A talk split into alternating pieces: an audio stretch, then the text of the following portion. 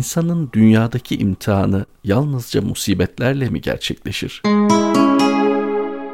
Karun'a onca nimeti veren kimdi? Firavun'a o gücü ve saltanatı, onca nimeti veren kimdi? Dış yüzü nimet görünümlü ama iç tarafı musibet olan bu imkanların yaratıcısı da elbette Rabbimizdi. Nimetler kimi zaman insanı Rabbinden uzaklaştıran, onun manevi hayatını yok etme noktasına getiren, Allah'la irtibatını kaybetmesine sebep olan, kainat içerisinde kişiyi yapayalnız bırakan ödül görünümlü bir takım cezalardır. Nimetler ibadetlere ve duaya engel olduğunda onlar aslında nimet görünümlü birer musibettirler. İnsanlar musibetlerle imtihan edildiği gibi nimetlerle de imtihan edilirler. Neml suresinin 40. ayetinde şöyle bir ifadeye rastlarız. Bu Rabbimin şükür mü edeceğim yoksa nankörlük mü edeceğim diye beni imtihan ettiği bir lütuftur. Bu ibarede de görülmektedir ki bazı nimetler aslında adeta musibetler gibi birer imtihandır ve karşımızdaki halleriyle bizim için zorlu bir sınavın bir parçası olmuşlardır. Cenab-ı Hak Firavun'a kesintisiz bir saltanat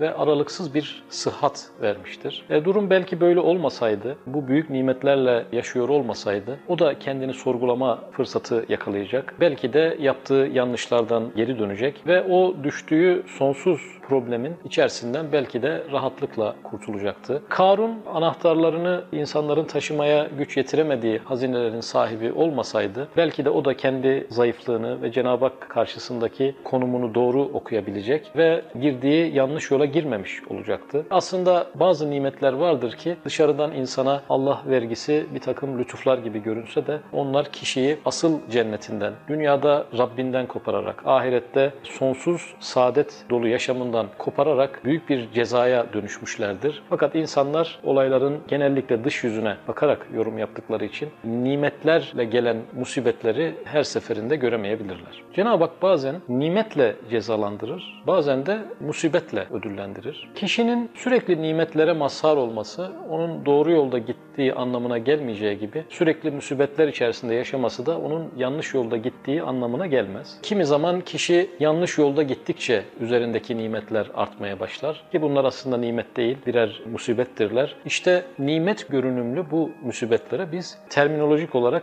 istidraç diyoruz. İstidraç kişinin yanlış hal ve davranışlarına rağmen Cenab-ı Hakk'ın arttırmaya devam ettiği nimetler, başarılar, muvaffakiyetlerdir. Bunlar musibetlerden daha zor birer imtihandırlar. Çünkü kişi yaptığı bu yanlışlar konusunda kendisini eleştirecek, bir öz eleştiri yapacak bir atmosfer bulmakta zorlanacaktır. Çünkü artan nimetlerden kendisinin doğru yolda bir insan olduğunu çıkarmaktan başka bir çaresi kalmayacaktır. Musibetle imtihan, nimetle imtihandan daha kolaydır. Çünkü bir musibet belirdiğinde kişi az çok ne yapacağını kestirir. Musibet bize sabır dönemini açar ve insanlar sabrederek bu süreci atlatması gerektiğini bilirler. Fakat nimetle imtihan edildiğimizde nimetin kıymetini bilmek, nimet karşısında duyarsızlaşmamak oldukça zordur. Genellikle insanlar imtihanın bu boyutunu maalesef kaybederler. Hadislerde şükreden zenginin sabreden fakirden üstün görülmesinin sebebi de bu olsa gerektir. Zira nimet azken